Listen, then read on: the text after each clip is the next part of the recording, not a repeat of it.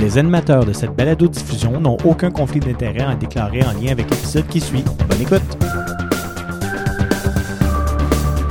Bienvenue au Pharmascope.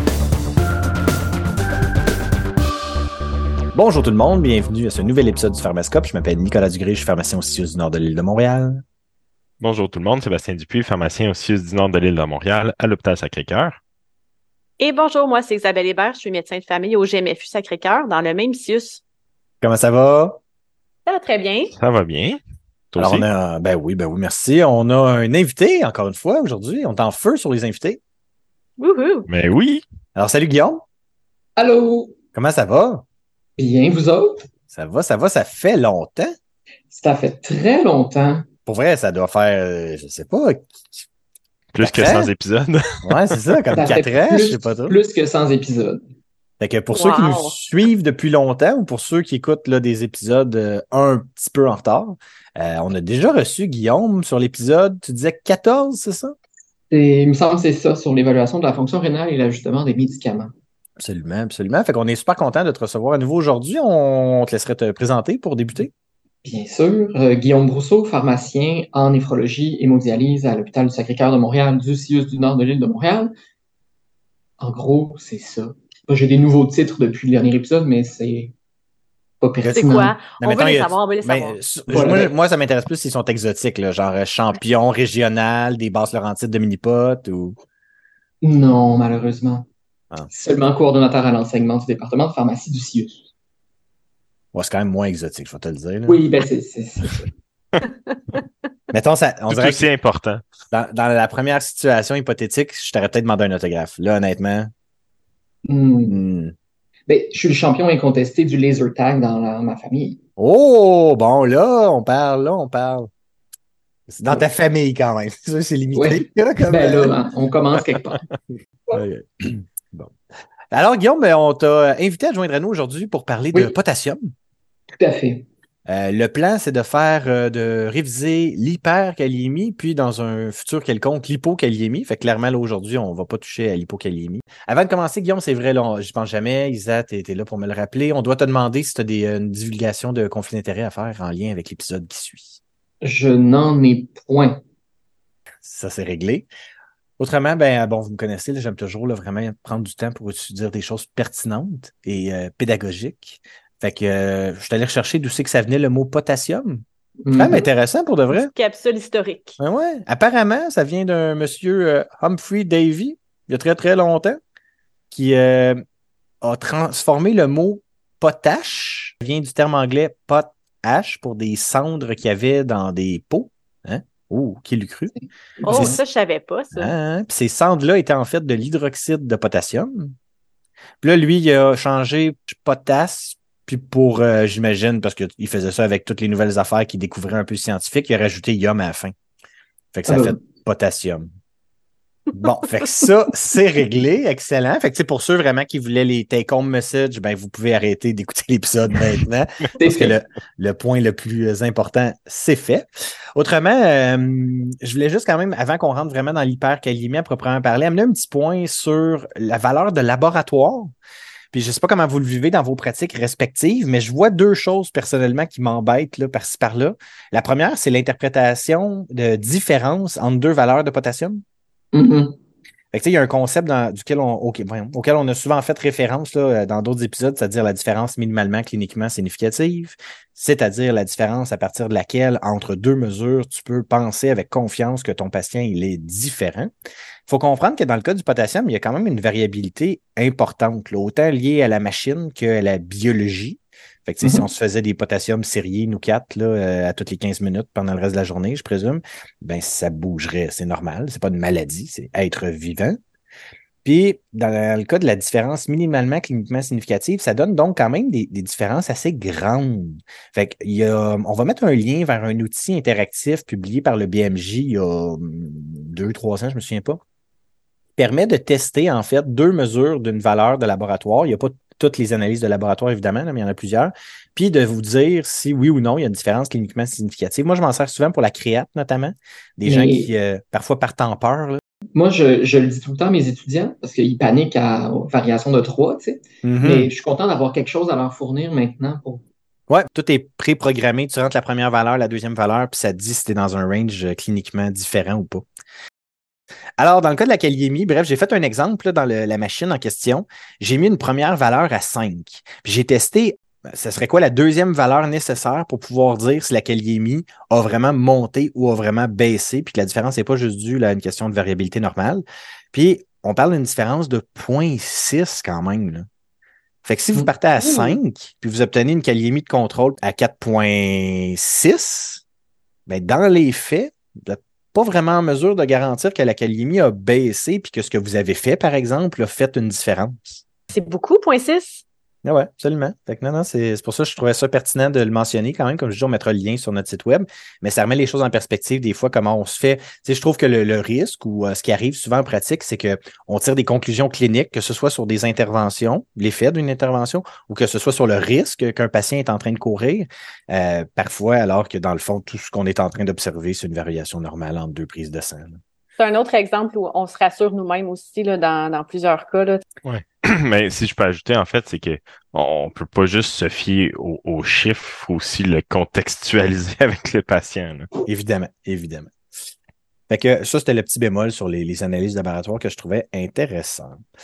Fait que l'hyperkaliémie. Je commencerai peut-être, euh, Isa, par comment on diagnostique une hyperkaliémie. Oui, mais la, la plupart du temps, on diagnostique quand on reçoit un résultat de potassium anormal. Hein, c'est si assez simpliste quand même comme diagnostic ici.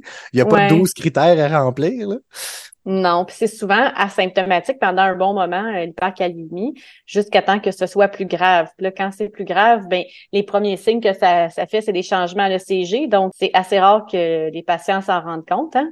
Parce qu'on va se le dire, hein, tu sais, il y a le, la blague euh, qui court. C'est ma traduction libre de running gag. Euh, Non, mais j'essaie de, de faire attention à l'utilisation du français, évidemment. Donc, euh, il y a le- la blague qui court, là, que, tu sais, c'est quoi le premier symptôme de l'hyperkaliémie? La mort. Fait que, Ah, ben, tu vois, je l'avais pas entendu. t'as jamais entendu cette blague qui court Ben, ben non, je me, je me, je me tenais pas aux bonnes places, on dirait. En même temps, en même temps, certains diront que c'est pas vraiment une blague, là, dans le sens que c'est un peu ça. C'est presque vrai, ouais. C'est ça. Ouais. Fait que, tu sais, il y a, il y a d'autres symptômes rapportés dans la littérature, là, de la faiblesse musculaire, euh, des paresthésies, des palpitations, des affaires de même, mais effectivement, euh, il peut très bien y avoir que, malheureusement, euh, l'arythmie et le décès qui s'ensuit. Puis, un petit mot, j'ai cherché un peu sur la science derrière euh, la sensibilité, tu sais, la pertinence de l'ECG. Là, on en parlait, Isa, cette semaine, sur à partir de quel chiffre, tu sais, c'est pertinent de faire Mhm. un ECG. Puis, j'ai trouvé ça quand même intéressant. Il y a des études observationnelles sur le sujet qui ont testé la sensibilité de l'ECG. Fait que sur l'ECG, d'habitude, le, le premier signe qu'on va voir, c'est des ondes T euh, élevées. Pointues. là. en anglais, Ouais. c'est peak. Là. Ouais, fait que, la forme. Dirais qu'il faut que je fasse un dessin avec mes mains, mais sur un podcast, c'est moins ça. Euh, Pointu, je pense, ça illustre bien. ouais, là. OK. Puis, euh, ils ont regardé, bref, la sensibilité de ces, ces signes-là. Puis, pour des patients qui avaient des potassiums entre 7 et 9, la sensibilité à l'ECG était inférieure à 50 Mhm. Puis, pour des Oh. patients chez qui l'hypercalémie avait mené à une arythmie ou un décès, la sensibilité de l'ECG restait aussi inférieure. Ben, en fait, était autour de 50% Ça, ça veut dire que on se réassure faussement, clairement, en faisant un ECG, puis en se disant Ah, ben finalement, le patient n'a pas l'air d'être dans le trouble parce que même si j'ai un chiffre de kaliémie très élevé, par exemple, son ECG est normal. Mais de façon générale, entre 7 et 9, on fait quand même des choses. Là. Mais imagine, ça veut dire que là, j'ai pris entre 7 et 9 parce que dans l'étude, c'est ça, mais ça veut Oui, dire oui. que, mettons, entre 5.5 et 6.5, par exemple, une zone où on, on serait clairement dans une zone un peu plus floue là, sur la conduite clinique à tenir, la sensibilité est encore moins bonne. Là, Probablement. sais. Fait que, mettons, un patient qui a une kaliémie à 6, clairement, un ECG normal est probablement peu utile. À l'inverse, C'est- bon, un ECG anormal est probablement aidant pour la conduite à privilégier, là, mais C'est quand même, euh, c'est quand même plate ce que tu dis. je suis bien désolé. Je suis bien Mais sais, désolé. Après ça, ça va dépendre aussi de la vitesse d'installation, puis de la tolérance préétablie au- du patient à cette kaliémie-là. Là. Absolument. Tu sais, Mm. Les patients dialysés euh, vivent très bien avec des potassium à 6, malheureusement. Tu amènes un point important. J'ai pas réussi à trouver, je sais pas toi, Guillaume, j'ai pas réussi à trouver vraiment de littérature utile d'un point de vue clinique sur Non. ce risque-là, mais il semble effectivement, c'est rapporté dans plusieurs endroits. Euh, le fait, une, une augmentation rapide de la kaliémie semble être plus dangereuse finalement qu'une augmentation pas rapide. Ben, il y, a- il y a plusieurs mécanismes qui, plusieurs hormones et, et autres qui s'occupent de gérer l'homéostasie du potassium. Probablement qu'il y a des mécanismes compensatoires qui peuvent s'installer en chronique, Hmm. euh, qui n'arrivent pas à, à s'ajuster rapidement. Qui viennent protéger le patient en chronique, là, probablement. Exactement. Euh, sinon, en termes de risque, justement, associé aux chiffres, au-delà de l'ECG, j'essaie de trouver des trucs. Là, il, y a, il y a une étude qui a été faite, mais bon, c'est- évidemment, c'est des études observationnelles remplies par définition de biais de confusion super importants, là, euh, où on a pris tout simplement une tonne de gens. On a regardé les gens qui avaient des kaliémies élevées, puis on a Mhm. regardé s'ils mouraient plus sur les 24 heures suivantes la, la mesure de la kaliémie. Puis bon, pour les patients qui avaient une kaliémie entre 5,5 et 6, leur, je répète, là, c'est vraiment des chiffres à prendre avec un certain grain de sel, mais leur résultat sur le risque de décès dans les 24 heures était un odds ratio de 10. Pour les patients qui avaient une kaliémie supérieure à 6, leur odds ratio pour la mortalité était à 31. Pour ceux qui nous suivent, des odds ratio à 31, je ne pense pas qu'on a jamais eu, comme vu ça. Là, vous cherchez dans votre mémoire, là, les gens? Ouais. Ouais. Ouais, en même temps, je me dis, euh, ouais, c'est- ça te tente pas d'avoir un potassium en haut de 6. C'est- quand même beaucoup 31, là. Fait que, tu sais, ce que ça nous dit, bon, ça permet pas de déterminer grand-chose avec précision, mais quand même, à 31, ça nous indique que, ouais, ouais, il y a probablement quelque chose ici, là. C'est vraiment pas une bonne nouvelle pour ta santé, avoir une kaliémie au-dessus de 6. Même le 10, c'est quand même élevé. là. Pour euh, 5,5 à 6, c'est assez fréquent quand même. Là. Exact. Mhm. Fait que là, évidemment qu'on se comprenne bien, on n'est pas en train de dire que c'est nécessairement juste le potassium dans le sang qui a fait ça. Ces patients-là avaient des raisons pour lesquelles ils avaient des kaliémies élevées, puis tout le kit, là, qu'on se comprenne. Mais ça venait juste un peu. J'ai pas trouvé de meilleure science pour vraiment décrire le risque clinique réel associé à une hypercalémie. Puis comme on va le voir tantôt, les études cliniques d'intervention ne se sont pas non plus rendues à des bénéfices cliniques en général. Fait que Ouais, ben c'est ça. Fait que je pense qu'il faut juste, faut pas se dire non plus, oh mon Dieu, entre 5.5 et 6, mon patient a 10 fois plus de chances de décéder dans les prochaines 24 heures. N'utilisez pas ça non plus dans ce sens-là. Non, parce que soyons clairs, c'est une étude observationnelle. Fait qu'on imagine qu'à peu près tous ces gens-là, il y a des médecins qui ont essayé de les baisser. tu sais, je veux dire, il y avait le droit à des traitements, là, ces gens-là. là. Oui. Fait que je sais pas sur le, le diagnostic ou la présentation clinique, s'il y a quelqu'un qui avait quelque chose à rajouter.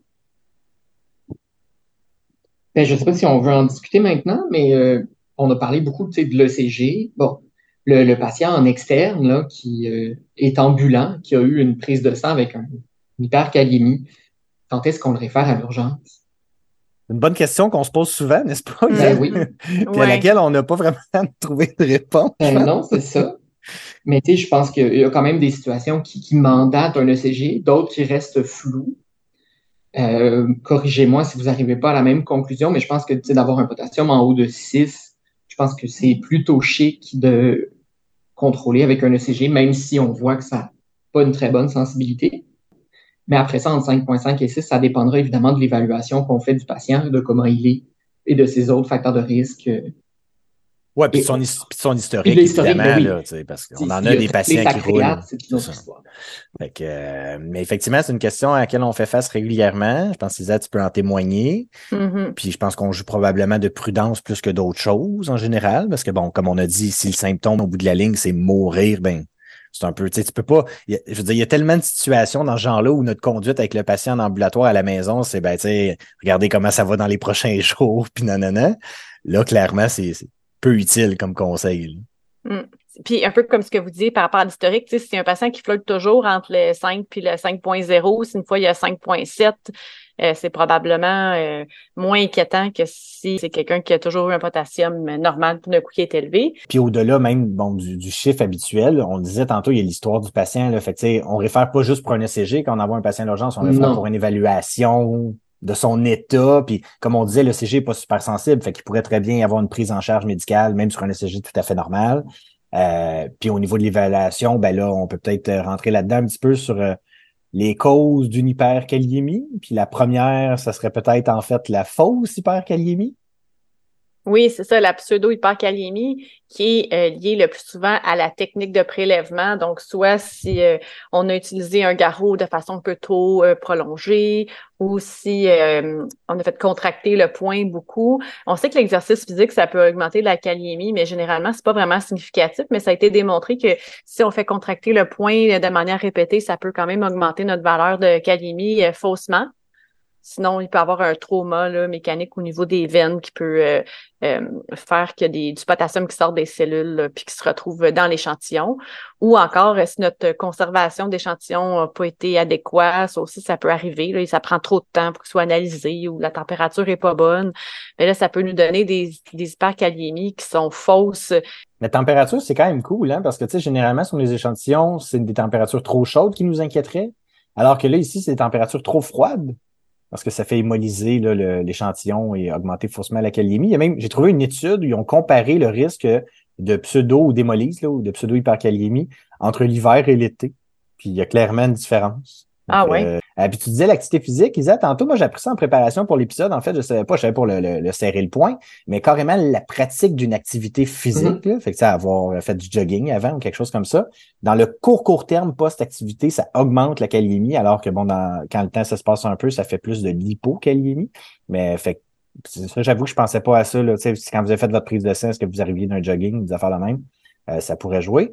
Au bout de la ligne, la très bonne nouvelle, c'est que depuis plusieurs années maintenant, de toute façon, sur les rapports de kaliémie, ça nous dit si c'est hémolisé ou pas. Mm-hmm. Mais encore faut-il, on regarde la ligne où c'est écrit que c'est hémolisé. Ça sera pas nécessairement écrit tout de suite à côté du chiffre. Fait première question face à une hyperkaliémie, est-ce que c'est hémolisé?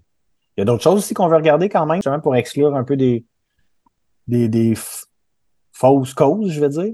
Oui, les plaquettes. la, la, thrombocytose aussi, là, les, les, dans le fond, les plaquettes, les globules blancs contiennent aussi contiennent aussi du potassium. Puis si euh, ben, il y a une lise finalement de ces, ces cellules-là et qu'elles sont en très grand nombre, ben ça peut causer aussi une pseudo-hyperkaliémie. On s'entend, là, ça prend des chiffres euh, élevés. Là. C'est pas sur des, des plaquettes ou des globules blancs normaux là, euh, qu'on s'attend à un impact. Là. Mm. Non, non, c'est ça. J'avais trouvé un chiffre, en fait, là. C'était une étude de sciences euh, primaires, là, mais on parlait d'une augmentation de 0,05 millimoles par litre de potassium par 100. Là, euh, j'enlève le x10 à la 9 mm-hmm. par litre. Bref, en tout cas, là, pour les gens là, qui voient des labos, vous savez ce que je veux dire. Là. Fait qu'il y a une augmentation de 0,05 millimoles par litre de potassium par 100 plaquettes au-dessus de la normale. Fait que, tu sais, pour avoir un impact significatif, visiblement, ça, ça prend quand même là, ça prend beaucoup de plaquettes. Puis même chose pour la leucocytose, là, c'est pas des patients qui ont une petite infection avec des blancs 14 là. On parle genre de patients qui ont des problèmes de type néoplasique avec des blancs dans les centaines là. Ouais. Mm. Mais quand même, bon, à, garder en tête. Puis il y, a une, je sais pas si vous avez fait ça souvent dans votre pratique, il y a le, concept de tester euh, le potassium plasmatique par opposition au potassium sérique pour enlever l'effet des plaquettes? Jamais. Jamais. C'est un concept. Mm-hmm. Parfait. Fait fois qu'on a exclu la pseudo-hypercalémie, après ça, c'est quoi les causes de vraie hypercalémie? Ben, dans le fond, on peut avoir une hypercalémie si on a un relâchement de potassium par les cellules ou encore si on a un changement au niveau de l'excrétion urinaire du potassium. Donc, le potassium est excrété dans l'urine. Si on a une diminution de l'excrétion, ben ça peut augmenter notre potassium euh, sérique. Fait que ça dépend un petit peu de quel, euh, quel type de, de causes on regarde, mais comme par exemple quand on parle de, de potassium qui est relâché des cellules, ben on peut penser euh, à tout ce qui est catabolisme des tissus, si on pense euh, des traumas, de la rhabdomyolyse, de l'hypothermie, euh, syndrome de lyse tumorale. C'est un genre d'exemple où on peut avoir une augmentation du potassium parce que le potassium des cellules a été libéré. Il y a d'autres causes là, dans cette dans, si on, on, libère du potassium des cellules, l'acidose métabolique, euh, si on a un diabète mal contrôlé aussi. Ça, c'est un classique là, à l'urgence, les urgences hyperglycémiques qui arrivent avec des hyperkaliémies. Il euh, faut faire très attention parce qu'en fait, en traitant l'hyperglycémie, le potassium euh, diminue habituellement quand même très rapidement. Fait on veut mhm. même s'assurer que le potassium soit élevé, en fait, généralement, avant de commencer à les traiter. Exact. Puis euh, quand on pense aux causes médicamenteuses classiques, c'est souvent les, médicaments qui jouent sur l'excrétion urinaire du potassium, mais on a aussi là, certains, certaines classes comme les bêta-bloqueurs euh, non sélectifs, euh, le propranolol, la, bétalol, L'intox à la digoxine. Les bêta-bloquants, moi, honnêtement, je sais pas vous autres, mais je, je sais que c'est là dans les listes. Mais en même temps, contrairement à toutes nos IECA, ARA, antagonistes de l'aldostérone et compagnie, Mhm. on dirait que j'ai jamais discuté ou vu une idée de, de, tu sais, de modifier une thérapie de bêta-bloquants parce qu'un patient présente un potassium élevé. Non. Bon, c'est sûr, en même temps, c'est surtout les bêta-bloquants non sélectifs, là, comme le propranolol, le, le- la bétalol, c'est c'est- bon, c'est des trucs moins communs, là, clairement, là, chez nos patients à risque d'hyperkaliémie, mettons. Là. Mais euh, bon, j'ai essayé de regarder un peu dans la littérature, j'ai surtout trouvé des, des case reports, des case series là, d'hyperkaliémie. Puis là, évidemment, ben, ces patients-là, ils ont plein de facteurs confondants par définition. Fait que euh, pas trouvé rien de tellement convaincant. Non, je peux pas dire que j'ai en effet fait grand-chose avec ça dans ma vie. Moi non plus. All right. Après ça, Isa, tu nous parlais de bon tout ce qui diminue l'excrétion urinaire de potassium, puis tu disais justement les, les médicaments classiques. Oui, c'est ça, nos ISCA, nos ARA, euh, ils diminuent la sécrétion d'aldostérone, donc on a un hypoaldostéronisme. Là, ça fait que notre potassium est moins excrété au niveau rénal. On a aussi d'autres euh, médicaments comme les AINS, les inhibiteurs calcinurine, l'héparine, euh, kétoconazole. Encore une fois, ceux-là aussi, là, les derniers, je veux dire, je pense que c'est. Je me souviens pas de cas où j'ai géré là, un inhibiteur de la Bon, vous allez me dire, je serais pas bien que ça, là, mais clairement, c'est nos IECA, nos ARA, le, le- Les classiques, ouais. les, les classiques, là, puis tu sais, c'est- ultra commun, là, vous en avez tous vu, j'en vois. Euh, on parle, Mhm. j'essaie de trouver des chiffres, là, on parle à peu près sur un an d'IECA d'ARA, c'est à peu près 10% des patients qui vont se ramasser avec une hypercalémie. là. Fait que au nombre de gens qu'on met sous IECA ARA, c'est pas étonnant qu'on met à gérer un paquet d'hypercalémie, justement. On revient aussi à, on va donner ces agents-là à des patients qui déjà présentent des facteurs de risque d'une hypercalémie. Le, le risque est, est d'autant plus présent. Ouais, clairement, tu sais, classiquement, ça va être des patients âgés, néphropathes, diabétiques, euh, euh, qui sont Insuffisants des facteurs de cardiaques. risque. clairement. Ok, tu disais, Isa, tu parlais de l'aldostérone, fait que, bon, les antagonistes de l'aldostérone, clairement. Oui, c'est ça. Quand on a une, une diminution de la réponse à l'aldostérone, ou comme par exemple à, à cause des médicaments, là, les antagonistes de l'aldos- de l'aldostérone, euh, les, les diurétiques de potassium, ça Mhm. peut être aussi une résistance à l'aldostérone. Il y a des syndromes génétiques là, rares dont j'avais pas entendu parler, mais qui pourraient aussi euh, donner des hypercalémies sur ce, ce principe-là. OK. En termes de médicaments, bon, il y a le, le Septra, le- la combinaison TMP Ben donc qui a fait beaucoup de Ouais. bruit, il me semble, dans les dernières années, euh, à cause du risque potentiel d'hypercalémie. Fait que oui, c'est documenté. Il y, a, il y a clairement quelque chose là. Ça serait l'élément trimétoprime là, qui serait euh, qui serait en cause. Euh, le lithium que je retrouvais dans, dans certaines listes. C'est d'autres médicaments auxquels on pense pas qui diminuent la sécrétion de potassium? Fait le tour? Non, ça fait le tour. Excellent. Il y a des, problèmes de santé aussi, clairement, qui peuvent mener à une diminution de la sécrétion de potassium? Oui, comme l'insuffisance cardiaque, par exemple, on l'a mentionné tantôt, euh, ou les autres causes aussi qui diminuent le volume circulant qui se retrouve, ce qui fait qu'on a une réduction de l'apport distal en sodium et en eau. C'est sûr que si on fait pas la réabsorption du sodium, ben on va pas, euh, à cause des, des, petites pompes dont on se rappelle, là, on va pas excréter notre potassium. Sinon, on peut parler aussi d'insuffisance rénale. Mais l'insuffisance rénale, il faut savoir que l'insuffisance rénale chronique, là, euh, le, notre potassium va quand même euh, rester assez bien excrété là, jusqu'à temps qu'on soit euh, assez euh, avancé dans notre maladie. Là. On parle d'une clairance autour de 10-15. là. Bonne nouvelle. Dans les cas d'IRA, souvent, c'est multifactoriel, là, puis là, on pourrait se retrouver avec des problèmes au niveau de la calémie. Ce qui est, ce qui est intéressant en IRC, c'est qu'il y a quand même une excrétion euh, au niveau du côlon de, du potassium qui peut être augmentée chez nos patients insuffisants rénaux chroniques. Ben, je pense qu'il y a quand même une compensation assez importante de ce système-là qui a ses limites malheureusement. Puis c'est probablement ce qu'on voit à partir de 10, 15 ou 20 ml minutes. Là, cette capacité-là, elle aussi, a été bypassée. Donc, on se retrouve avec une hypercalémie. Sinon, bon, il y avait dans les listes, on retrouve aussi des trucs là, ben, moins communs puis moins première ligne, certainement, des maladies comme le lupus, la nuit falciforme, l'amyloïdose, comme tu disais, des trucs héréditaires aussi dont je vois les noms, puis ça me dit absolument rien. Là. Mhm. Euh, fait que quelques trucs euh, moins typiques. Puis sinon, mais il y a quand même une autre cause possible, peu fréquente certainement, mais possible d'hyperkaliémie, c'est recevoir ou manger Mhm. trop de potassium. Je pense qu'il faut quand même faire un effort dans la vie là, pour euh, s'hyper, devenir hyperkaliémique juste en mangeant. Euh, mais tu sais, il y a quand même des produits de remplacement de sel qui contiennent pas de sodium ou moins de sodium et plus de potassium. C'est quand même des quantités de potassium euh, importantes. Les transfusions. Euh, la pénicilline G potassique, quand même une teneur en potassium élevée. Bon, vous allez me dire, en 2023 au Québec, là, des gens à qui on donne de façon euh, répétée de la pénicilline G potassique, c'est quand même limité, mais euh, fait que c'est tough. Puis j'imagine, honnêtement, pour réussir à faire une hyperkaliémie avec un apport augmenté chez quelqu'un qui a des bons reins, faut probablement se de bonheur. Là. Ouais, ça devrait pas arriver. Mais chez un patient, par contre, qui a par exemple une fonction rénale fortement diminuée, ben on est on peut peut-être créer des problèmes là, avec euh, un apport augmenté qui soit alimentaire ou autre de potassium. Oui. Petite mention là, sur justement les apports.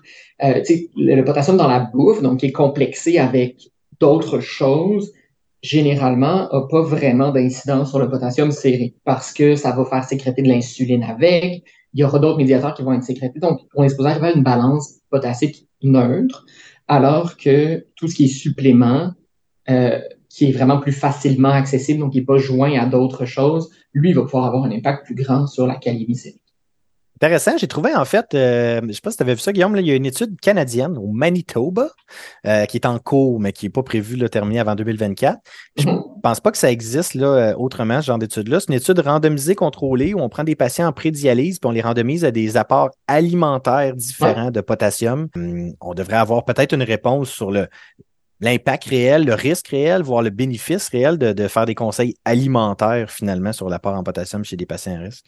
Ben, en fait, ça, ça, découle de plein d'autres études qui ont démontré qu'en effet, tu as beau faire manger euh, des quantités incroyables de potassium dans des aliments à des patients insuffisants rénaux et tu n'augmentes pas le potassium serré. Puis en fait, consommer des fruits et légumes, ça donne plus de potassium. C'est des choses qui amènent d'autres choses. Ça amène des bases.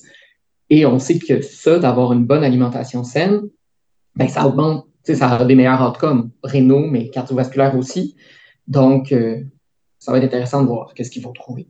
Ah, mais ça, hein, nous, on est déjà convaincus. Hein? Bouger plus, manger mieux. Ben oui, euh, ben c'est ça. Mais chez nos patients insuffisants rénaux qui ont déjà des grosses limites euh, alimentaires, ben, je pense que si on peut leur permettre d'arrêter de, penser au potassium, ben, ça serait quand même bénéfique pour tout le monde. Pour vrai, c'est un point super pertinent, je trouve, que tu amènes là, parce que moi, je vois ça régulièrement des patients qui, à un moment donné dans leur vie, reçoivent un, un, appel de leur. Ben là, je ne veux pas viser les médecins quand je dis ça, Isabelle, c'est juste dans le processus d'habitude, c'est un médecin qui t'appelle, parce qu'il y a un kaliémie élevé sur une prise de sang, tu sais, euh, peu importe, là, aléatoire. Puis là, ça vient avec un petit counseling alimentaire. Faites attention, essayez de manger moins de ci, de ça. Puis après ça, le patient va sur Internet pour voir qu'est-ce qui contient du potassium. Puis là, euh, quand je jase avec le patient dans les semaines qui suivent, par exemple, me dit Ah ben là, j'ai fou l'attention, je mange plus de bananes, nanana. Le point que tu amènes, Guillaume, je pense, est, est, très, très, très pertinent de dire que se priver d'aliments sains c'est ça. C'est probablement une mauvaise idée. Là. Exactement. Je pense qu'il faut quand même faire ce counseling-là pour éviter les produits transformés. On essaiera en effet de favoriser des produits frais. Mais on ne devrait pas dire aux patients d'arrêter de manger des bananes ou euh, d'autres fruits et légumes. excellent. Fait que ça, c'était pour les étiologies de l'hyperkaliémie. Qu'on arriverait donc à OK, maintenant que ça c'est fait, comment on gère notre patient? La première chose à faire, donc comme on a dit, ben, oui, il faut faire l'évaluation des causes, mais les choses importantes à regarder, ben, c'est j'ai une vraie euh, hypercalémie. Ensuite, ben, est-ce que j'ai une insuffisance rénale, par exemple? Pourquoi c'est important de, le regarder? Ben, un, on va référer notre patient à la bonne place si on a ça, mais ça va être aussi que notre prise en charge va dépendre. Évidemment, hein, je vous apprends rien en disant que les médicaments, il faut penser à la fonction rénale, mais ça va avoir un impact ensuite sur ce qu'on va administrer dans le fond, la première chose à faire, ben, ça va être de regarder notre résultat de potassium. Ensuite, ben, est-ce que notre patient a besoin d'une prise en charge urgente ou non urgente? Puis, ça ne sera pas nécessairement dans le même, euh, au même endroit et de la même façon, vous vous en doutez. Mm-hmm. Donc, les patients chez qui on va vouloir adresser rapidement la kaliémie, bien évidemment, ça va être ceux chez qui on a un changement à l'ECG, ceux qui ont un potassium très élevé. On va parler souvent de à peu près 6,5 un patient avec une calémie qui monte ou une cause qui fait en sorte qu'on s'attend à ce que la calémie monte agressivement et rapidement. Donc, on pensera à des, patients justement avec des rhabdomyolyses, des traumas, des syndromes de liste tumorale, euh, une grosse acidose avec une grosse insuffisance rénale. On pourra s'attendre à ce que le potassium, même si là maintenant il n'est pas si élevé que ça, ça continue de monter si on ne fait rien. OK. Fait que là, mettons qu'on a un patient chez qui on veut baisser le potassium rapidement parce qu'on est inquiet qu'est-ce qu'on fait? Bien, là, il y, a deux choses. Il faut adresser, oui, l'hypercalémie, mais de la, de la régler. La majorité des interventions qu'on va faire vont être pour le cacher, entre guillemets, ou essayer de favoriser son excrétion, mais ça ne traitera probablement pas la cause sous-jacente. Donc, parallèlement à traiter l'hyperkaliémie, ben, il faut toujours penser à traiter la cause sous-jacente. Ça fait plein de sens. Donc, la première chose à faire, ben, en général, qui en fait n'est pas là pour traiter l'hyperkaliémie, mais si on a des changements à l'ECG ou vraiment on pense que ça va monter rapidement, c'est d'administrer du calcium, donc pour, entre guillemets, stabiliser les membranes du Donc, c'est vraiment juste pour diminuer le risque pro-arythmique du, euh, du potassium. L'effet le stabilisateur du petit cœur. Exactement. Fait que ça, tu donnerais ça clairement, bon, s'il y a une inquiétude à l'ECG. Sinon, j'imagine qu'il y a quand même une pertinence chez des patients qui ont des potassiums très, très élevés en se rappelant au début la, sensibilité de l'ECG. Oui. Là, on ne parle pas de potassium à 6.3, là, clairement. Non, c'est ça. Mais après ça, on pense à généralement quand on donne du calcium IV, ben, il faut que le patient soit sous moniteur. Il y a toute une mise en place pour administrer ça. Donc, ben, ce calcium-là, vous avez bien compris que c'est par voie intraveineuse. Hein. Donc, ça va être des seringues pré-remplies, généralement, de chlorure ou de gluconate, bon, selon si on veut irriter une veine ou pas, qui sont données rapidement, un effet rapide qui dure environ 15 à 30 minutes. Puis je vais réitérer parce qu'on le répète jamais assez, ça ne jouera pas sur votre potassium. Parfait. Une fois que ça c'est fait, généralement, la, la chose à faire, ce qui est probablement le plus efficace à court terme, c'est vraiment d'administrer de l'insuline qu'on va ou pas combiner là, avec du dextrose pour éviter les hypoglycémies. fait il y a un équilibre parce que comme on a dit au début, l'hyperglycémie est certainement une cause d'hypercalémie. Fait que autant on veut éviter l'hypo, autant on veut quand même baisser le sucre à un certain point si ça donne que le patient, le patient qu'on a en face de nous est en hyperglycémie. C'est ça, s'il y a déjà une glycémie à 18, de lui donner les 10 unités d'humulin R, ben, tu sais, peut-être qu'on peut considérer soit lui ne pas lui donner ou en donner moins. Ben, je ne sais pas pourquoi dans les articles que je révisais, puis clairement, je pense pas qu'il y ait une science là, établie derrière ça, mais partout, c'était le même, euh, la même limite à savoir si on devait combiner avec du dextrose ou pas. C'est quand même très spécifique. On parle d'une glycémie à 13,9 millimoles par litre. Mon Dieu, c'est vraiment très spécifique. J'ai aucune idée. J'ai essayé de voir si ça venait de quelque part. Je n'ai pas trouvé, mais je pense que la morale de l'histoire, c'est ça. C'est clairement un patient qui est en hyperglycémie significative, ben, baisser le sucre. Puis autrement, ben, on veut prévenir l'hypoglycémie. Fait qu'un patient qui est normoglycémique ou pas très élevé, on veut le donner avec du dextrose. Puis gardons en tête que la résistance à l'insuline et, euh, ses effets, ben, on n'a pas ça pour le potassium. Donc, 10 unités d'insuline, on n'a pas besoin d'augmenter ça chez un patient qui prend déjà des grandes doses d'insuline à la maison. J'ai ressorti les études randomisées contrôlées sur l'insuline en hyperkaliémie. J'en ai trouvé cinq, j'en ai peut-être manqué, là, des études bon, euh, des années euh, antérieure, quasiment à ma naissance, euh, entre 8 et 70 patients. Là, fait que, on n'était pas dans de la science de haute voltige, mais ça semblait quand même être pas mal l'intervention la mieux documentée. Mm-hmm. Puis euh, j'ai essayé de voir s'il y avait des données comparatives. Là. Euh, il n'y avait pas grand-chose. Au bout de la ligne, on parle d'à peu près une diminution de 0.5 à 1 millimol par litre de potassium à 15 à 30 minutes. Il y avait certaines données qui suggéraient un meilleur effet que les bicarbonates ou le salbutamol. On reviendra à ces traitements-là en quelques instants. Mais euh, fait que ça en fait pas mal le premier choix en général, sauf exception, mettons. Oui. Super. Donc ensuite, ben, peut-être parler des BIC, donc des bicarbonates de sodium, euh, qui sont là principalement euh, si les patients sont acidotiques. Euh, historiquement, en tout cas, quand, dans mon début de pratique, on disait plutôt d'en donner un peu pas mal à tout le monde, puis on s'est plutôt rendu compte qu'on devrait en donner selon le degré d'acidose. Donc, on donne soit des bolus, soit une perfusion ensuite, là, selon le pH puis l'acidose. Me, me trompes-tu ou ça aussi, j'essaie de trouver de la littérature là-dessus? Ah non, J'ai pas trouvé grand-chose de très utile. Puis il y a même Bon, il y a l'idée de l'ampoule versus le soluté. Là, il y a des gens. Puis là, on est vraiment dans l'opinion d'expert, de ce que je comprends plus que mm-hmm. n'importe quoi. Là. Mais euh, le soluté isotonique, là, fait que diluer nos fioles dans un litre, puis tout ça, c'est peut-être même. Bon, c'est moins rapide probablement parce que bon, ton litre, tu vas le donner sur un bout de temps, mais ça serait peut-être moins à risque de d'autres problèmes que ton ampoule qui est hypertonique. Il y a même il y a des gens qui ont une explication théorique sur en fait euh, qui essayent de dire que c'est une mauvaise idée de donner des bicarbonates. Je sais pas si tu as déjà entendu ça là, sur euh, quand tu donnes un bicarbonate, au bout de la ligne, tu risques de diminuer la quantité de calcium ionisé circulant. Mm-hmm. Et là, donc, si on se fie à ce que tu as dit au début des traitements, là, le calcium, c'est comme l'effet protecteur pour ton petit cœur. Fait que donner des bicarbonates viendrait peut-être, en fait, diminuer l'effet protecteur ou augmenter ultimement. Là, je répète, là, on est purement dans la théorie ici, dans le- l'opinion. Je n'ai rien trouvé de, de cliniquement documenté. Mais euh, ça semble vraiment au bout de la ligne. Ma compréhension, c'est que c'est vraiment pas si clair que ça. C'est en Non. administrant des bicarbonates intraveineux à un patient hyperkaliémique, en acidose ou pas, si tu améliores son devenir. Là. Ah, je pense que si t'es pas acidotique, t'améliores absolument rien.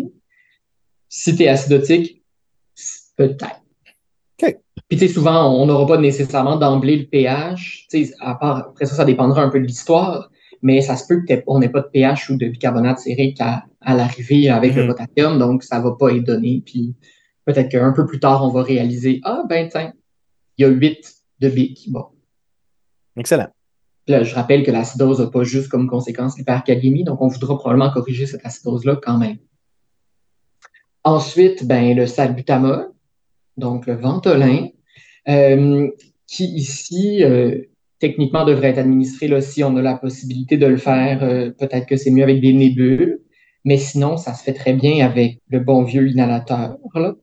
Euh, par contre, il faut en donner pour la peine. Donc, c'est pas euh, deux puffs, là. on y va à 8 à 10. Ben, en fait, j'ai C'est- juste, je sais pas, je sais pas si tu avais vu d'autres sciences, j'ai juste trouvé, tu sais, il y a plusieurs études sur le salbutamol en nébulisation. Ouais. Avec des résultats, bon, quand même, je dirais, euh, intéressants. Avec là. Euh, ouais, c'est ça, exactement. Là, on voit en général des baisses de 0.8 millimoles par litre à une heure, là, grosso modo. Fait que, puis vu la sécurité, la simplicité, why not? J'ai juste trouvé une étude randomisée contrôlée d'un solide 17 êtres humains pour le salbutamol en aérosol 12 heures. Mhm. Dans l'étude, il donnait 1200 microgrammes contre un placebo, puis le potassium à 30 minutes est passé en moyenne de 5,5 à 5,15.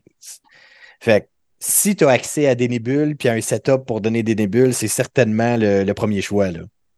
Oui. Mhm. dans le setup de donner des nébules, il te faut probablement un inhalothérapeute. Oh, non, non, c'est ça, là. Mais mettons que tu es mal pris quelque part puis que tu as le choix entre aucun salbutamol ou une bonne vieille pompe bleue, ben vas-y faire sa pompe bleue. Oui. Tu sais, c'est bien, le patient va être un peu bradycarde, tu lui bourres en ventolin, ça va compenser un brin. Puis je voulais juste rajouter, tu sais, on fera jamais du salbutamol seul. On s'entend qu'on va donner un peu tout ça en même temps. Notre objectif est de vouloir diminuer rapidement la kaliémie. C'est usuel de donner euh, le calcium, ensuite l'insuline, ensuite le salbutamol. Tout ça va être fait ensemble. Alors, C'est pas, euh, pas un ou l'autre. C'est tout. Parfait. Ensuite, bon, tout ça aura comme seul objectif de faire rentrer du potassium dans les cellules. Donc, ce n'est pas de faire disparaître ce potassium-là, c'est juste de le cacher. Je l'avais jamais exprimé à haute voix comme ça, puis maintenant que tu le dis, on dirait que ça, ça, ça enlève la crédibilité à nos interventions. Ben non, mais tu sais, ça dépend. Si la cause c'était juste qu'il était sorti alors qu'il devait être caché, c'est correct, on a traité la chose. Mais souvent, c'est pas juste ça. Donc, c'est des mesures qui vont être relativement temporaires. Tu sais, toutes ces mesures-là ont des durées d'action au mieux quelques heures. Là. Donc, parallèlement à ça, il faut faire quelque chose probablement pour en éliminer davantage. On peut en éliminer, bon, la principale façon de faire, c'est en éliminer plus au niveau rénal. Bon, Qu'est-ce qu'on peut donner pour ça? Évidemment, des diurétiques, donc pour aller augmenter l'élimination rénale. Ce qu'on va préférer usuellement, ben, c'est bien sûr des diurétiques de lance, donc dans le cas présent, le furosémide. Et là, ben, c'est bien sûr qu'on ne peut pas vraiment vous donner une idée de dose parce que ça pourra dépendre de beaucoup de choses. Ça va dépendre est-ce que le patient en prend déjà, euh, est-ce qu'il est en surcharge volémique, est-ce qu'il est plutôt euh, sur le versant sec et plutôt hypovolémique. À ce moment-là, évidemment, vous allez également l'hydrater en même temps. Quelque chose quand même d'intéressant ce que tu dis, parce que je pense que tu sais, intuitivement, là, dans l'univers du furosémide, classiquement, on imagine peu donner un furosémide avec un soluté, par exemple. Oui, Alors que dans l'hyperkaliémie, ça peut être tout à fait approprié, même voire nécessaire. là. absolument.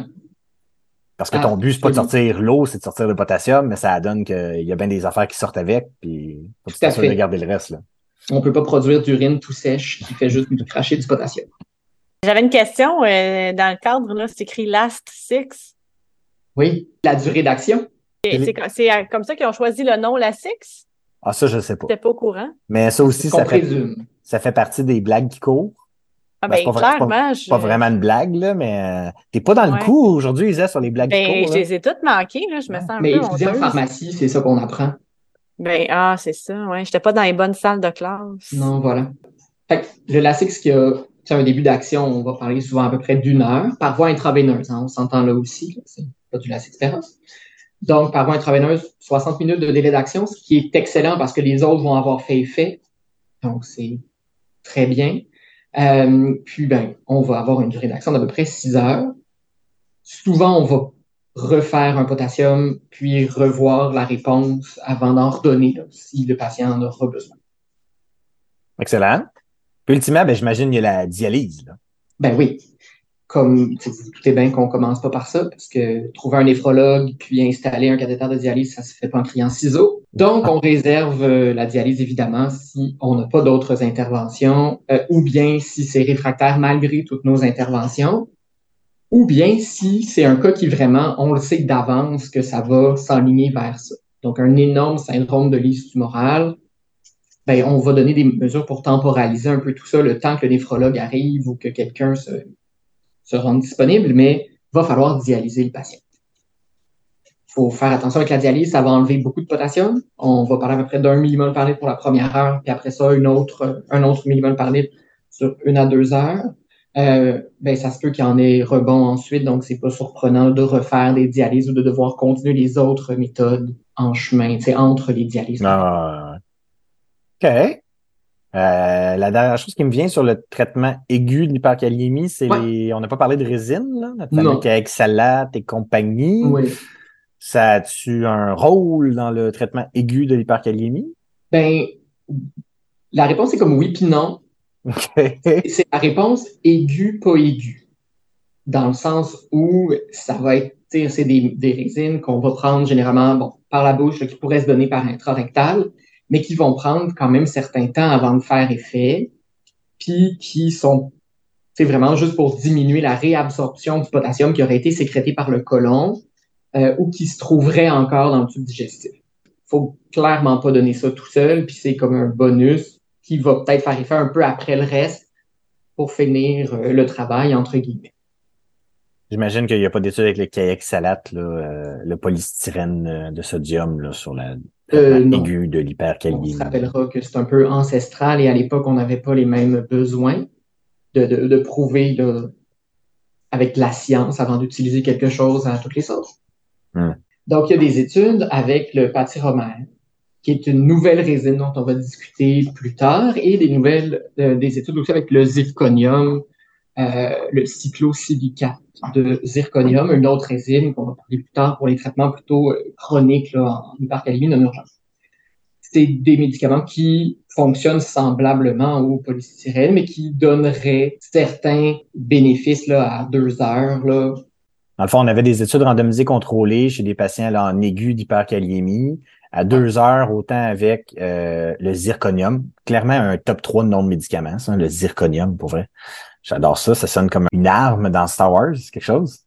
Autant avec le zirconium que le pâtiramère, on avait une diminution de la kaliémie par rapport à des traitements standards à deux heures. On n'en avait pas plus loin à quatre ou six heures. Il y avait peut-être dans l'une des deux études, là, celle avec le zirconium, moins de traitements autres nécessaires. Qu'on dirait, je sais pas, on va parler des résines plus en détail dans le prochain épisode, mais euh, il y a une partie de moi qui qui se dirait, ben, pourquoi pas tu vu la, la, la courte durée d'action de toutes les autres affaires dont tu as parlé avant, justement, vu, vu la simplicité de donner une dose de résine aussi, dans bien des cas, on dirait, je, je serais un peu tenté d'en donner une en me Ben, disant, bah écoute, peut-être. On a, on a comme compris que tous les traitements qu'on recommande là sont basés sur des données un peu fouette-fouette. Donc, Hmm. Comme le reste, on se dit, ça n'a pas l'air de faire de tort. Au mieux, on aura des bénéfices. Au pire, ben, ça sera neutre. Puis, d'accord. Par contre, ce qui est quand même drôle, c'est qu'on a des bénéfices à deux heures, alors que c'est quand même un médicament par la bouche qui doit se rendre au niveau généralement du côlon pour être efficace. En effet, en effet, c'est intéressant. un Ça- bizarre. Ça ramène aussi quand même, là, tu sais, au début, début, début de l'épisode, on a parlé des différences cliniquement significatives sur les kaliémies. C'est sûr que Mhm. dans certaines de ces études-là, on joue sur des chiffres qui sont très petits quand même. Euh, fait que, il y a probablement un peu, tu sais, c'est des études de pas beaucoup de patients, là. Fait que clairement, Mhm. l'aléa des résultats peut venir influencer les, les résultats au bout de la ligne, certainement. Euh, il suffit que tu aies quelques-uns de ces patients-là, que leurs résultats soient arrivés dans le- l'intervalle très bas ou très haut de leur espèce d'écart normal. Puis certainement, ça peut influencer les, les moyennes de, des études de.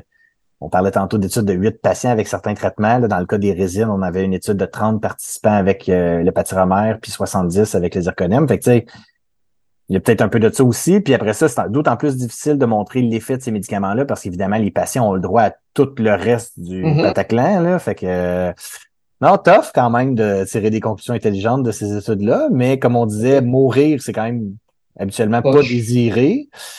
Fait que si c'était moi demain avec une, une calémie à 7.5, on dirait que je serais comme Hey, euh, voyez là, la, la- la résine en plus, là, je suis capable d'en Mhm. prendre. Ben, surtout, comme tu disais tantôt, que les autres, euh, les autres traitements sont de courte durée. Fait que c'est là, ben, ça va rattraper à un moment donné, là. Ça Mhm. plaît à l'esprit. Peut-être une efficacité meilleure chez les patients avec euh, une moins bonne euh, élimination rénale du potassium. Donc, tu sais, comme l'élimination par les voies digestives sont plus grandes chez les patients insuffisants rénaux, peut-être que les résines ont plus de bénéfices chez cette clientèle-là par rapport à un patient qui n'a pas de troubles, de troubles rénaux. Hum, ouais, ouais, ben ouais, ça ferait du sens. Ils sont plus dépendants de leur euh, digestive. Exactement. Excellent. Je pense qu'on va s'arrêter là pour le premier épisode d'hypercalémie, parce que mine de rien, le temps passe. Quand même, je trouve beaucoup d'infos super pertinentes. Je sais pas, euh, Seb, avez-vous noté des, des, des points clés intéressants? Moi, j'irais personnellement le mien. Je pense, pour vrai, vous allez me dire, c'est on dirait que c'est le moins scientifique de la gang, mais euh, conseiller à des patients là, d'arrêter de, manger des bananes ou d'autres affaires du genre parce qu'on a reçu une, une calémie un peu élevée, c'est probablement très peu pertinent et probablement peu aidant sur la qualité de vie. Mhm. Ouais, puis je pense qu'on le fait encore beaucoup, là. Fait que moi aussi, je, je retiens ça. Euh, ben, je retiens aussi la, la faible sensibilité de l'ECG. Là. Je voyais qu'on pouvait quand même se rassurer avec un ECG. Là, je suis comme plus, plus trop sûre, là. Ouais. Ce que je peux ajouter, euh, finalement, deux petits trucs. euh, le calcium ne traite pas l'hypercalémie, il va traiter plus la membrane cardiaque. L'autre chose, c'est que si on cache le potassium, il faut quand même continuer à trouver une façon de l'éliminer par la suite quand il va ressortir. Pour vrai, l'expression cacher le potassium, là, vraiment, là, je l'adopte. Je trouve ça, C'est je super bien vulgarisé, hein? trouve ça de toute beauté. On dirait que j'ai hâte d'avoir des cas d'hypercalémie avec des, des stagiaires pour pouvoir leur dire, là, comment tu vas cacher le potassium du patient? Ça me fait plaisir. Le, le dernier point clé que personne n'a ramené, mais je- lui, scientifiquement, je pense qu'il il est tout à fait indiqué, c'est euh, quand même toujours, toujours, toujours vérifier la possibilité d'une pseudo-hyperkaliémie avant de s'exciter. là.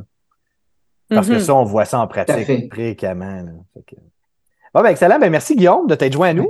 Merci de m'avoir Oui, reçu. merci. Toujours un plaisir. En terminant, ben, petit message habituel. Si vous avez des questions, des critiques, des plaintes, des commentaires, on vous invite à communiquer avec nous sur l'une ou l'autre des plateformes médiatiques qu'on ne maîtrise toujours pas. Puis, ben, sur ce, on s'en parle bientôt. Bye bye. Salut! Bye! Ciao! L'information contenue dans cette balado-diffusion est à titre indicatif seulement et ne remplace en rien l'avis ou le jugement d'un professionnel.